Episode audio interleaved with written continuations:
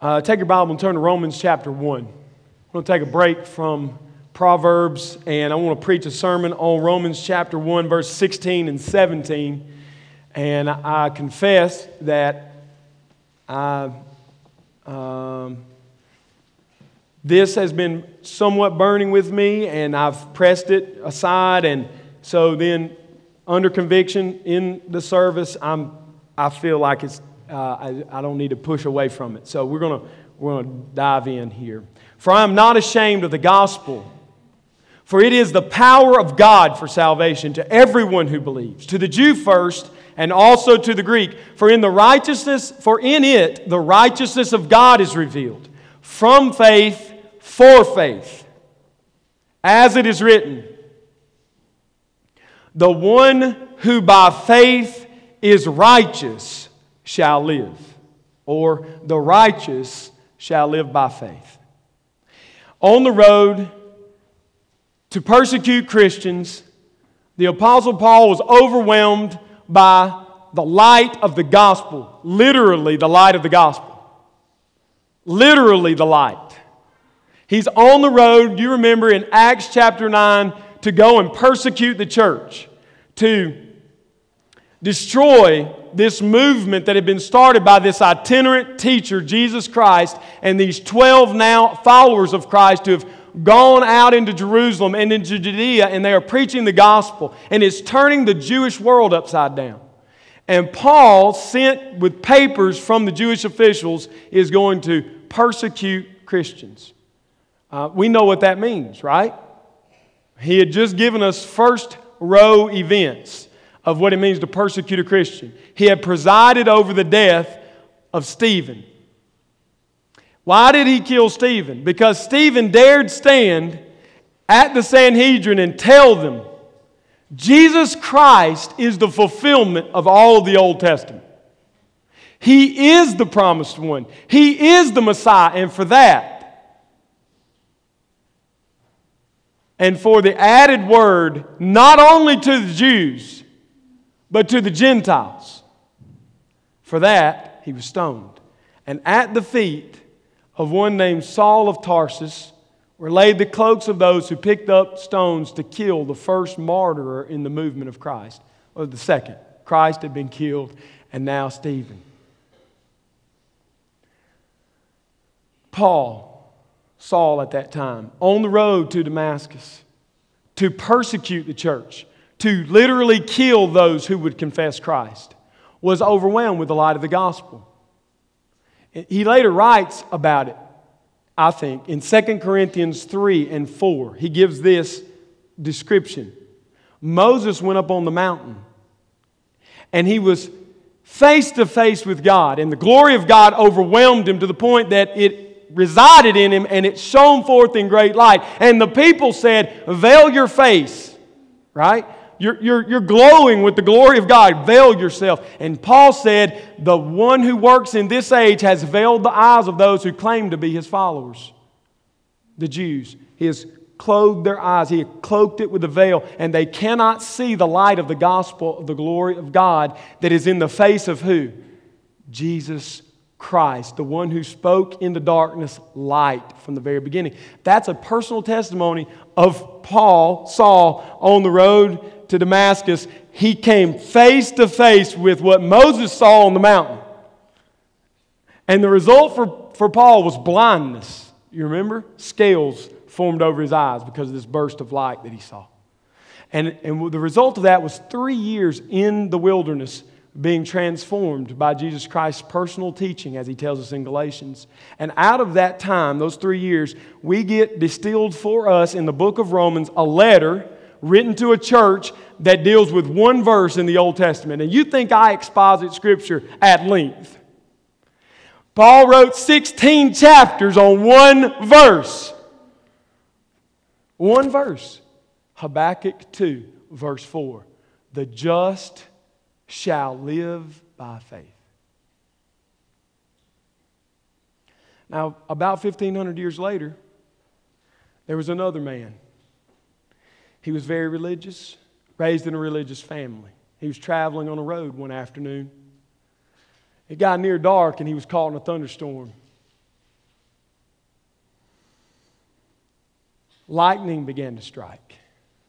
And out of fear, he laid to the ground, prostrate before the Lord, and cried out to the saint of miners. In the Catholic Church, you know, you have saints for everything right? We can't all be saints, but we can create saints when we need them.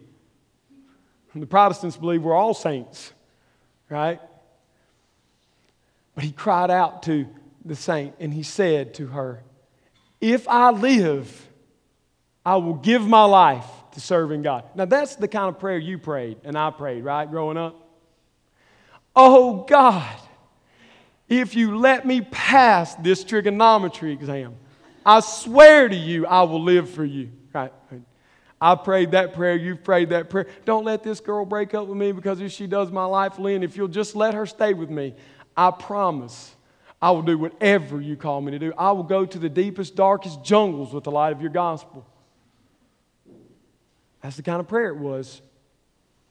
He was fearful, he was scared, and so one Martin Luther left that trail and went home and told his daddy, I can't do what you've plotted out for my life. I've got to go be a monk. Now, that's not the words that a father looks forward to the life of a monk in the, 15, in the late 1400s, early 1500s. It's a life of poverty. It's a life away from the family. It's a life that will be no public good, his dad said. You're going to throw your life away, son. So he went anyway, and he was a brilliant mind, and he began to study the Psalms for his lectures. And he was overwhelmed by one thing God requires righteousness, perfection, law keeping, and I can't do it. Now, he, he tried. Let's don't make any mistakes about it. His answer was not, well, I tell you what, well, I can't do this anyway. Let's just go live and let live. That wasn't his answer. Luther went the other way. He began to starve himself, he began to beat himself. He began to take on himself the burdens of his sin, so to speak. He began to try to pay for it himself. And then God put him in touch with Romans 1 16 and 17. The just shall live by faith, or the ones who live by faith shall live. The ones who live by faith shall live.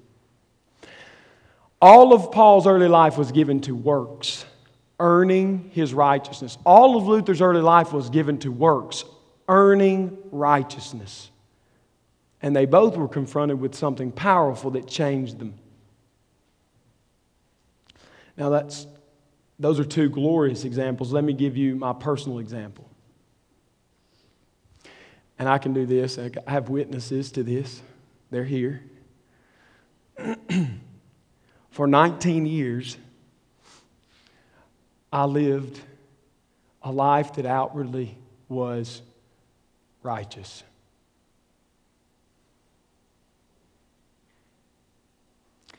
I said the right things. Uh, Derek, one of my good friends, he's, he's in here.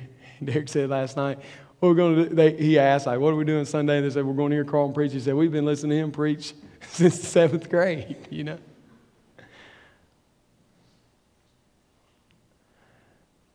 I was living this life on the outside. I was doing the right things. I was everybody's, you know, every adult's poster child for this is what you need to be and my classmates were left with a very different impression, I'm sure, of who I was. Because inside of me was this desire to earn righteousness, to be good, to follow the rules, to do the right thing. And I never could quite live up to that. At 19, sitting in my dorm with the book of Ephesians open, I read my personal story. You are dead in your trespasses. You are under the wrath of God. You deserve nothing but hell. But God, who is rich in mercy, with the great love with which He loved us in Christ, has saved us not by our righteousness, but by the power of the good news of the righteousness of Jesus Christ. For by grace you have been saved through faith. That not of yourself, it is a gift from God. Oh, the joy that breaks on a 19 year old legalist's heart when he reads. It's a gift you can't earn.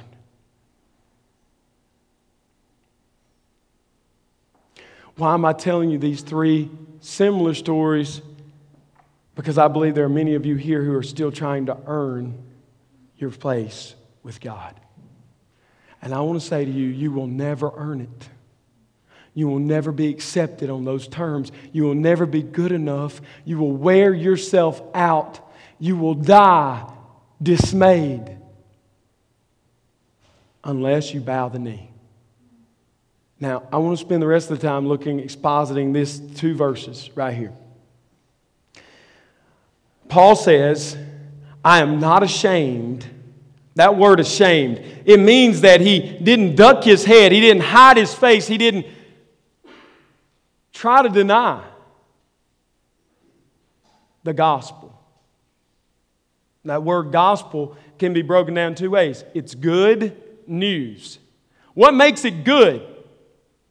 You might ask. Why is it good news? Well, if you look at verse 18 in chapter 1, you will see why. For the wrath of God is revealed from heaven against all ungodliness and unrighteousness of who? Of men. The general word men is used because it's all of us. God's wrath is revealed against our ungodliness. Is there anyone here today who would say, I'm, I'm perfect? I've never sinned. Well, maybe there's somebody here who would venture to say, I've never intentionally sinned. Anybody? You know, in other words, I did some things on accident. I got caught up in it, but it really wasn't me. Is there anybody that wants to stand there? I don't see any hands. Notice the one behind the pulpit's not raising either. Why? Because we are all ungodly.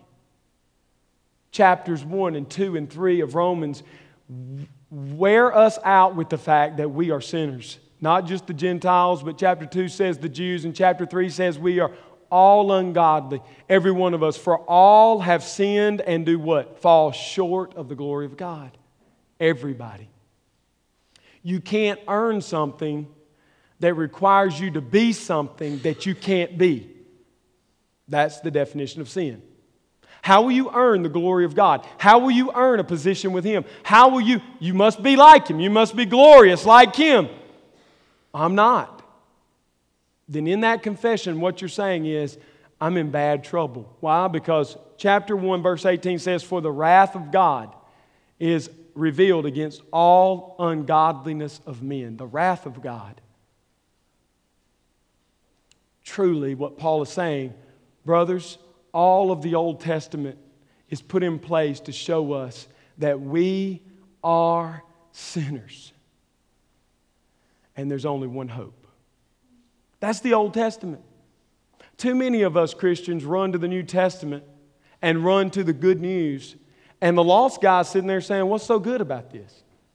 Because, see, we've avoided hell and wrath and sin and ungodliness. We've avoided talking about. Let's don't talk about that. That's uncomfortable. Or we might hurt somebody's feelings. They might not like us anymore. They might not like our message anymore. They might not come to a place like this and assemble and listen to you preach if you preach un- about ungodliness or about hell. But see, if you don't tell the lost man he's lost, he'll never be found. If you don't tell the lost man he's dead, he'll never be made alive.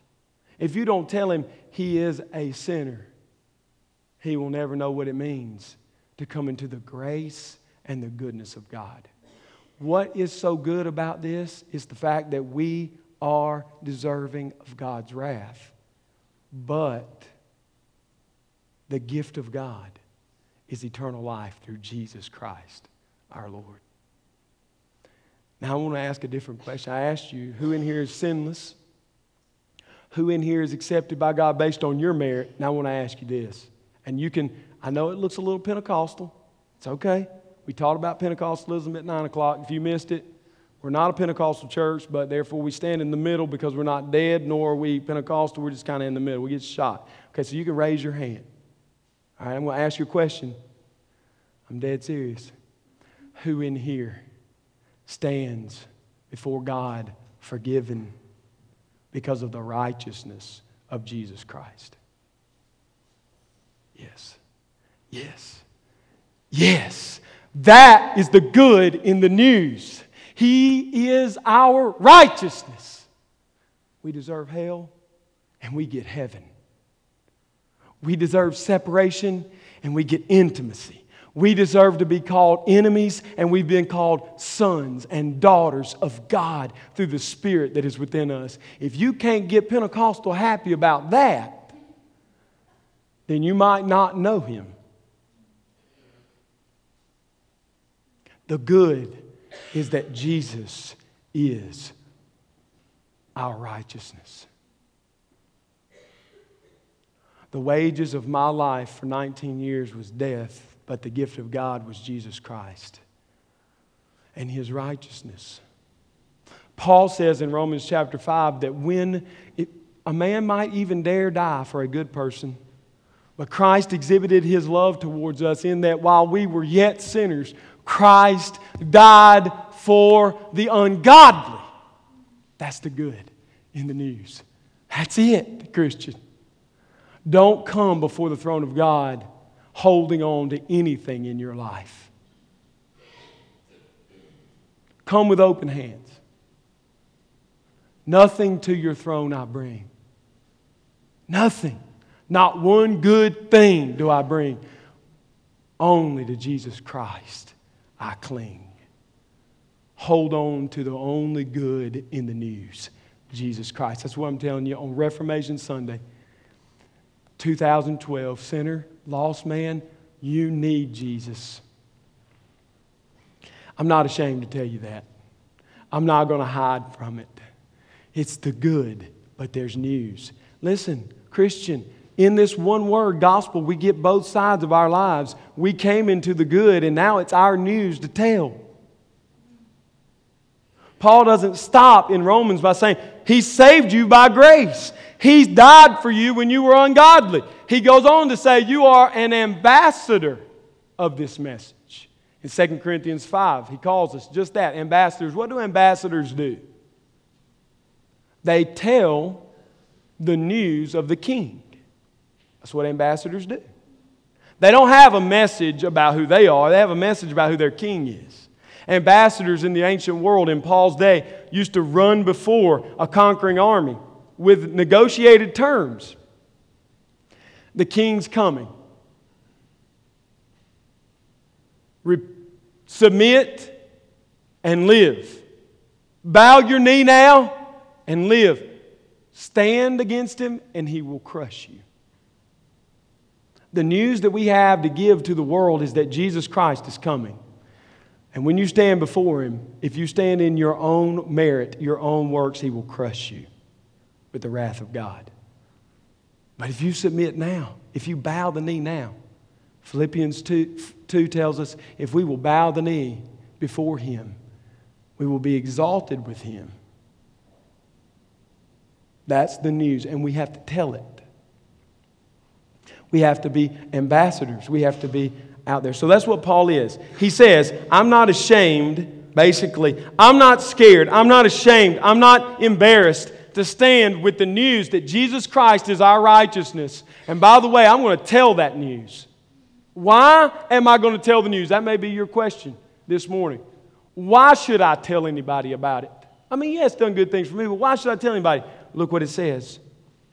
For it, what is it? The gospel. For the gospel is the power of God for salvation.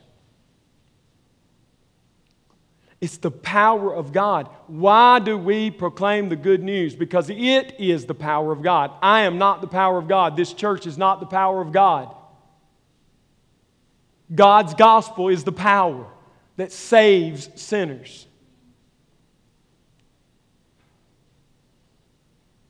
It is not explosive power in the sense of dynamite That's mistakes often made here because of the etymology of this word in the Greek. When it continues through time, it becomes the word for dynamite. And that is good, it is that powerful, but that gives us a wrong impression because what we think of in dynamite is what? Everything gets blown up. There's nothing good that comes from dynamite. It's that kind of power for reconstruction. The power, the gospel is powerful to save you. In other words, there's no power inside of you that can save you. It's an external power that saves you. Saves you. Whose power? It's God's power. That's what the text says. For the gospel is the power of who? God.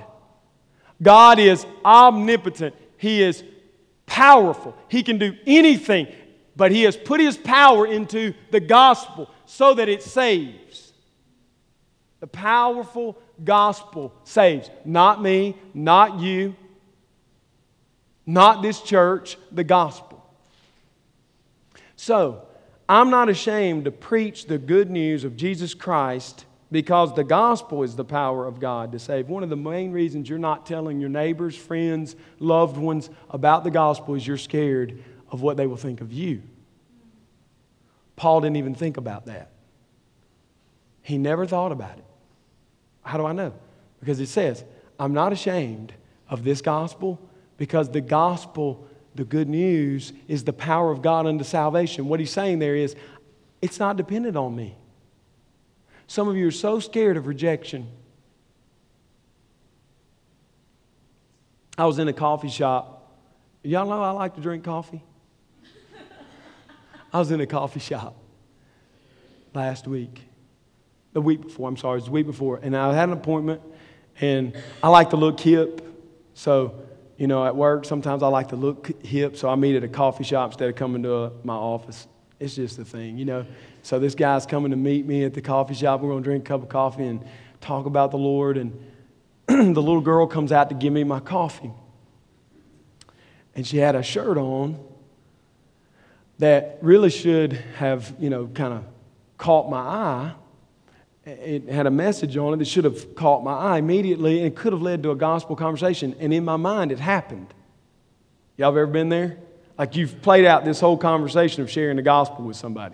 I mean, it was so clear to me that it happened that I could have called one of you and said, with a straight face, Man, I had this great experience. There was this girl, she came and dropped my coffee on the table, and she had on this shirt, and it led into this great witnessing opportunity. And I could tell you all about it. You say, How'd it go? Well, I didn't actually do it. I didn't actually do it. I, in the moment, I, I was afraid. I was scared. If, why were you scared, Carlton? I didn't know how she'd respond. See, I go in that coffee shop a lot, and she's in there a lot. What if she thinks I'm an idiot? What if she thinks I'm a zealot? What if she thinks I'm. You've been there? Paul wasn't there not when he wrote Romans. He said, I'm not ashamed to tell people of the gospel because it is the power of God unto salvation. I'm not worried about rejection because if they reject it, they're rejecting God, not me. We're so, I am so self centered that I really think it's about me. And that keeps me from sharing the gospel. I wish I could give you this pretty analogy of me sharing the gospel with that girl, but I just didn't do it. And partly it's because I did not believe the verse I'm preaching to you. Really, in my heart, at that moment, I didn't believe it. I didn't believe that it was more about God and His glory than it was about me. I didn't believe that in that moment it was about the power of God to save a sinner. I believed it was more about my reputation and who I am. So he wasn't ashamed of the gospel because it was the power of God unto salvation to who? Who can be saved? So here we have a sinner. I've already described it to you. You may be self righteous. You may not be religious at all. You may be here because someone made you come here. You could be in any condition right now, but let me tell you if you're not in Christ, you are bound for hell. Now, don't say that flippantly. I've been where you are. The Bible says the wages of sin is death, not just physical, but spiritual. You are bound for that right now if you're outside of Christ. The good news, I've told it. Jesus Christ, the Son of God, lived a perfect and sinless life. He died a death that we could not die. In our place, condemned, Jesus stood. Why? So that we might be saved so that Peter says he might carry us to God, so that he might reconcile us to God in Romans 5, so that he might give us the Spirit that cries out, Abba, Father, in Romans 8. That's why he died, to save sinners like me, like you. You're a sinner here this morning. Who can be saved? What does the next verse say? What next part of the verse? Everyone who believes. Now, I want to, I don't do this a lot, but I get accused of being a Calvinist. I am because I believe that's the faith, most faithful witness to the gospel of Jesus Christ. This thing known as Calvinism. I just think it's biblical theology. Basically, I do believe that God is sovereign in salvation. I do believe God saves the elect. I do believe He does that through His work, not mine. I believe that. But don't make a mistake that's often made. In my confession, I'm not saying that I don't believe this verse. Everyone who believes. It's the power of God unto salvation for who? Everyone who believes. I don't know who the everyone is. Only God does. So you're sitting in here listening, and you say, I resonate with this. I am a sinner. I believe Jesus is the Christ. I see what he's saying. I've never understood that before. It's making perfect sense to me now. My heart is convicted. What do I do? Believe on the Lord Jesus Christ and you will be saved. Don't use God's sovereignty as a reason to go to hell, sinner. Don't say, well, he might not have chosen me. Believe. Believe. Jesus said, Come to me, all ye who are weary. Who? All who are weary, and I will give you rest. Jesus said, I'm the light of the world. Anyone who comes into the light of this light of the gospel, he's the light of the world. He brings you out of darkness into light. Jesus said, You must be born again. Nicodemus said, well, What do I do? You can't do it. Only God can. But at the end, what did he say? I'll be lifted up from the earth, for God so loved the world that he gave his only begotten Son, that whoever believes in him shall be saved. Paul and Jesus agree completely. Who can be saved? Everyone who believes. Everyone. I don't narrow the door by my theology. I don't say some are in, some are aren't. It's not the playground where we pick, you know, teams. That's not what we're doing here. When we confess that Jesus Christ is sovereign in salvation, what we're confessing is that He's not bound by my weakness. He can save anyone. He will save all who believe. So He preaches this gospel message to everyone, knowing that everyone who believes will be saved by Jews and Greeks. Why is it powerful to save? What are we heralding? What are we preaching? The good news. Why? Because it's the power of God to salvation. How does it save? For in the gospel, verse 17, the righteousness of God is revealed. Now, that, that verse is explained for us. Turn to Romans 3. We're drawing to a close. What's so powerful about the gospel? What, what is it that's so important about today? Why do we care about the Reformation? Why should we care? 500 almost 500 years later, why does it still matter? Because the church at the time of Luther was telling people that you're made right by God, with God by your work and the work of Christ. Not simply by your work, but by the work of Christ plus your works. You can earn favor with God. It's merited grace. That's a strange concept. So strange, nobody else in the world has ever believed that. Think about the words grace and merited. What does grace mean? Gaining that which you cannot earn. What does merit mean? Earning that which you can't earn. How can you merit grace? How can you ever do anything that's good enough to get what you can't earn? So the church was teaching this. And Luther stood up against it and said, You can't earn it, it's a gift. He was kicked out of the church. And then he, through God's work in his life and many others, known as the Reformers, we have the Protestant church. They hung their hat on this simple truth that the righteousness of God was revealed in the gospel of Jesus Christ. Romans 3, verse 21, I want to explain that phrase to you. I want to let Paul explain to you what he means when he says the righteousness of God is revealed. Verse 21, but now, after all this teaching about the fallenness and sinfulness of man, verse 21, but, transition, all this ugliness is happening, all this sin is happening, but the righteousness of God has been manifested apart from the law. The righteousness of God is made obvious apart from the law, although the law and the prophets bear witness to it. The righteousness of God through faith in Jesus Christ for all who believe. Now, that's almost identical to what he said in verse 17, right?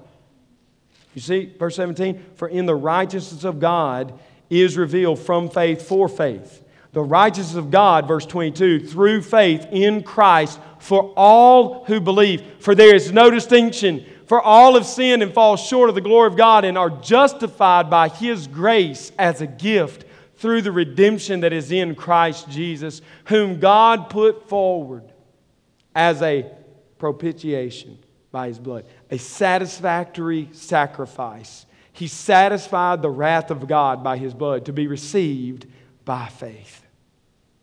This was to show God's righteousness because in his divine forbearance he had passed over former sins. It was to show his righteousness at this present time so that he might be just and the justifier of the one who has faith in Jesus. In the gospel, what we are believing is that God did everything necessary for our salvation in Jesus Christ.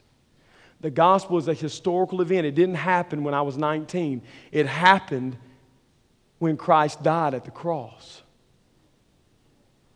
Furthermore, what happened at the cross was not a bloody, abusive event, but rather the most glorious event of all of history. At the cross, Jesus Christ took his account of righteousness and placed it on the believer.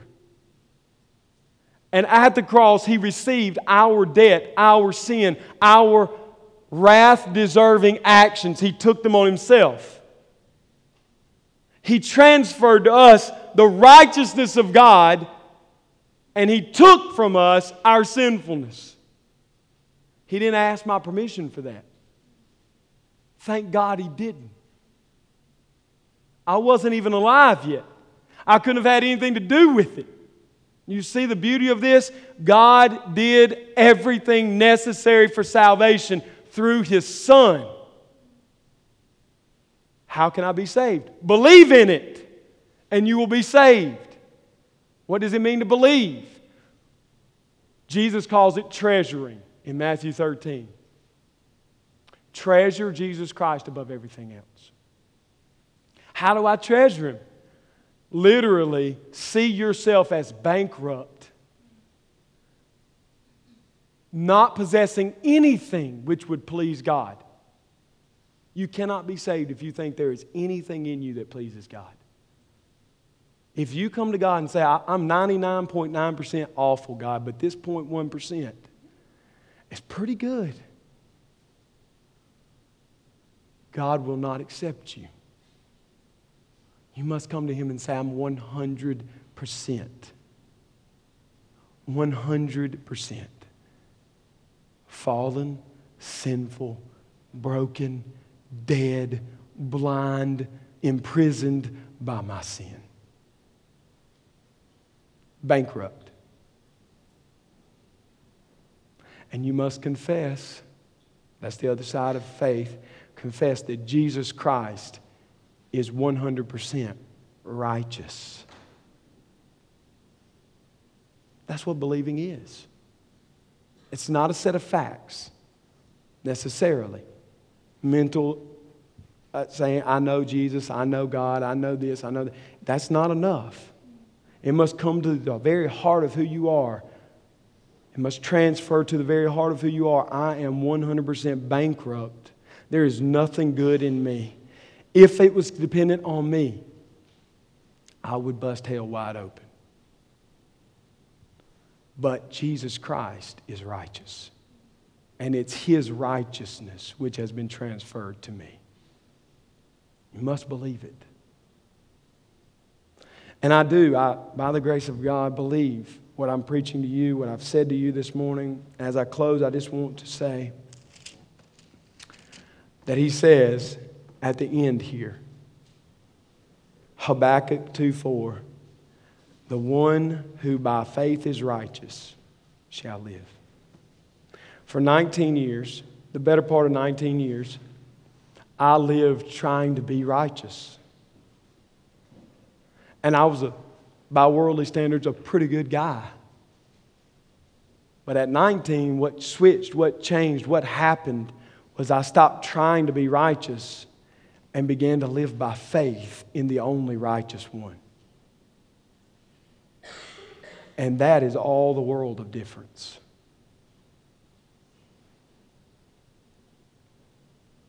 Some of you in here are right where I am today. As you hear this message, you're just being reconfirmed in what you already believe. You're, you're saying, That's it. I believe that. I, I trust only in the righteousness of God. Some of you are here saying, I've been doing nothing but earning, trying to earn God's favor. It's driving me crazy. Pastor, if, if the world could see what's going on in my own heart right now, the whirlwind of confusion and hurt and bitterness and depression that's going on in my own life, I can't earn. You're tired. You say, I can't earn it. Then I would say to you, stop trying. Let yourself come to the point of saying, I am bankrupt before God, and He is my righteousness. I'm so certain of this that I can say to you confidently if God withdrew His Son today, I would bust hell wide open. If I get to the, to the throne of God on the last day and Christ is not sufficient for salvation, then I will go to hell. There is nothing I have done before, during, or since my personal salvation that convinces me of anything else. If Christ is not enough, I have no hope. So, sinner, lost guy in the turmoil, believe. Lay down your life and take up Christ's righteousness by faith. And you will be saved. I mean, that's the surest statement in all the world. You will be saved if your faith is in Christ, you will be saved. I want to close the preaching with just a prayer, and then I want us to sing the doxology. I want us to sing to God. Praise God from whom all blessings flow. Praise Him, all creatures here below.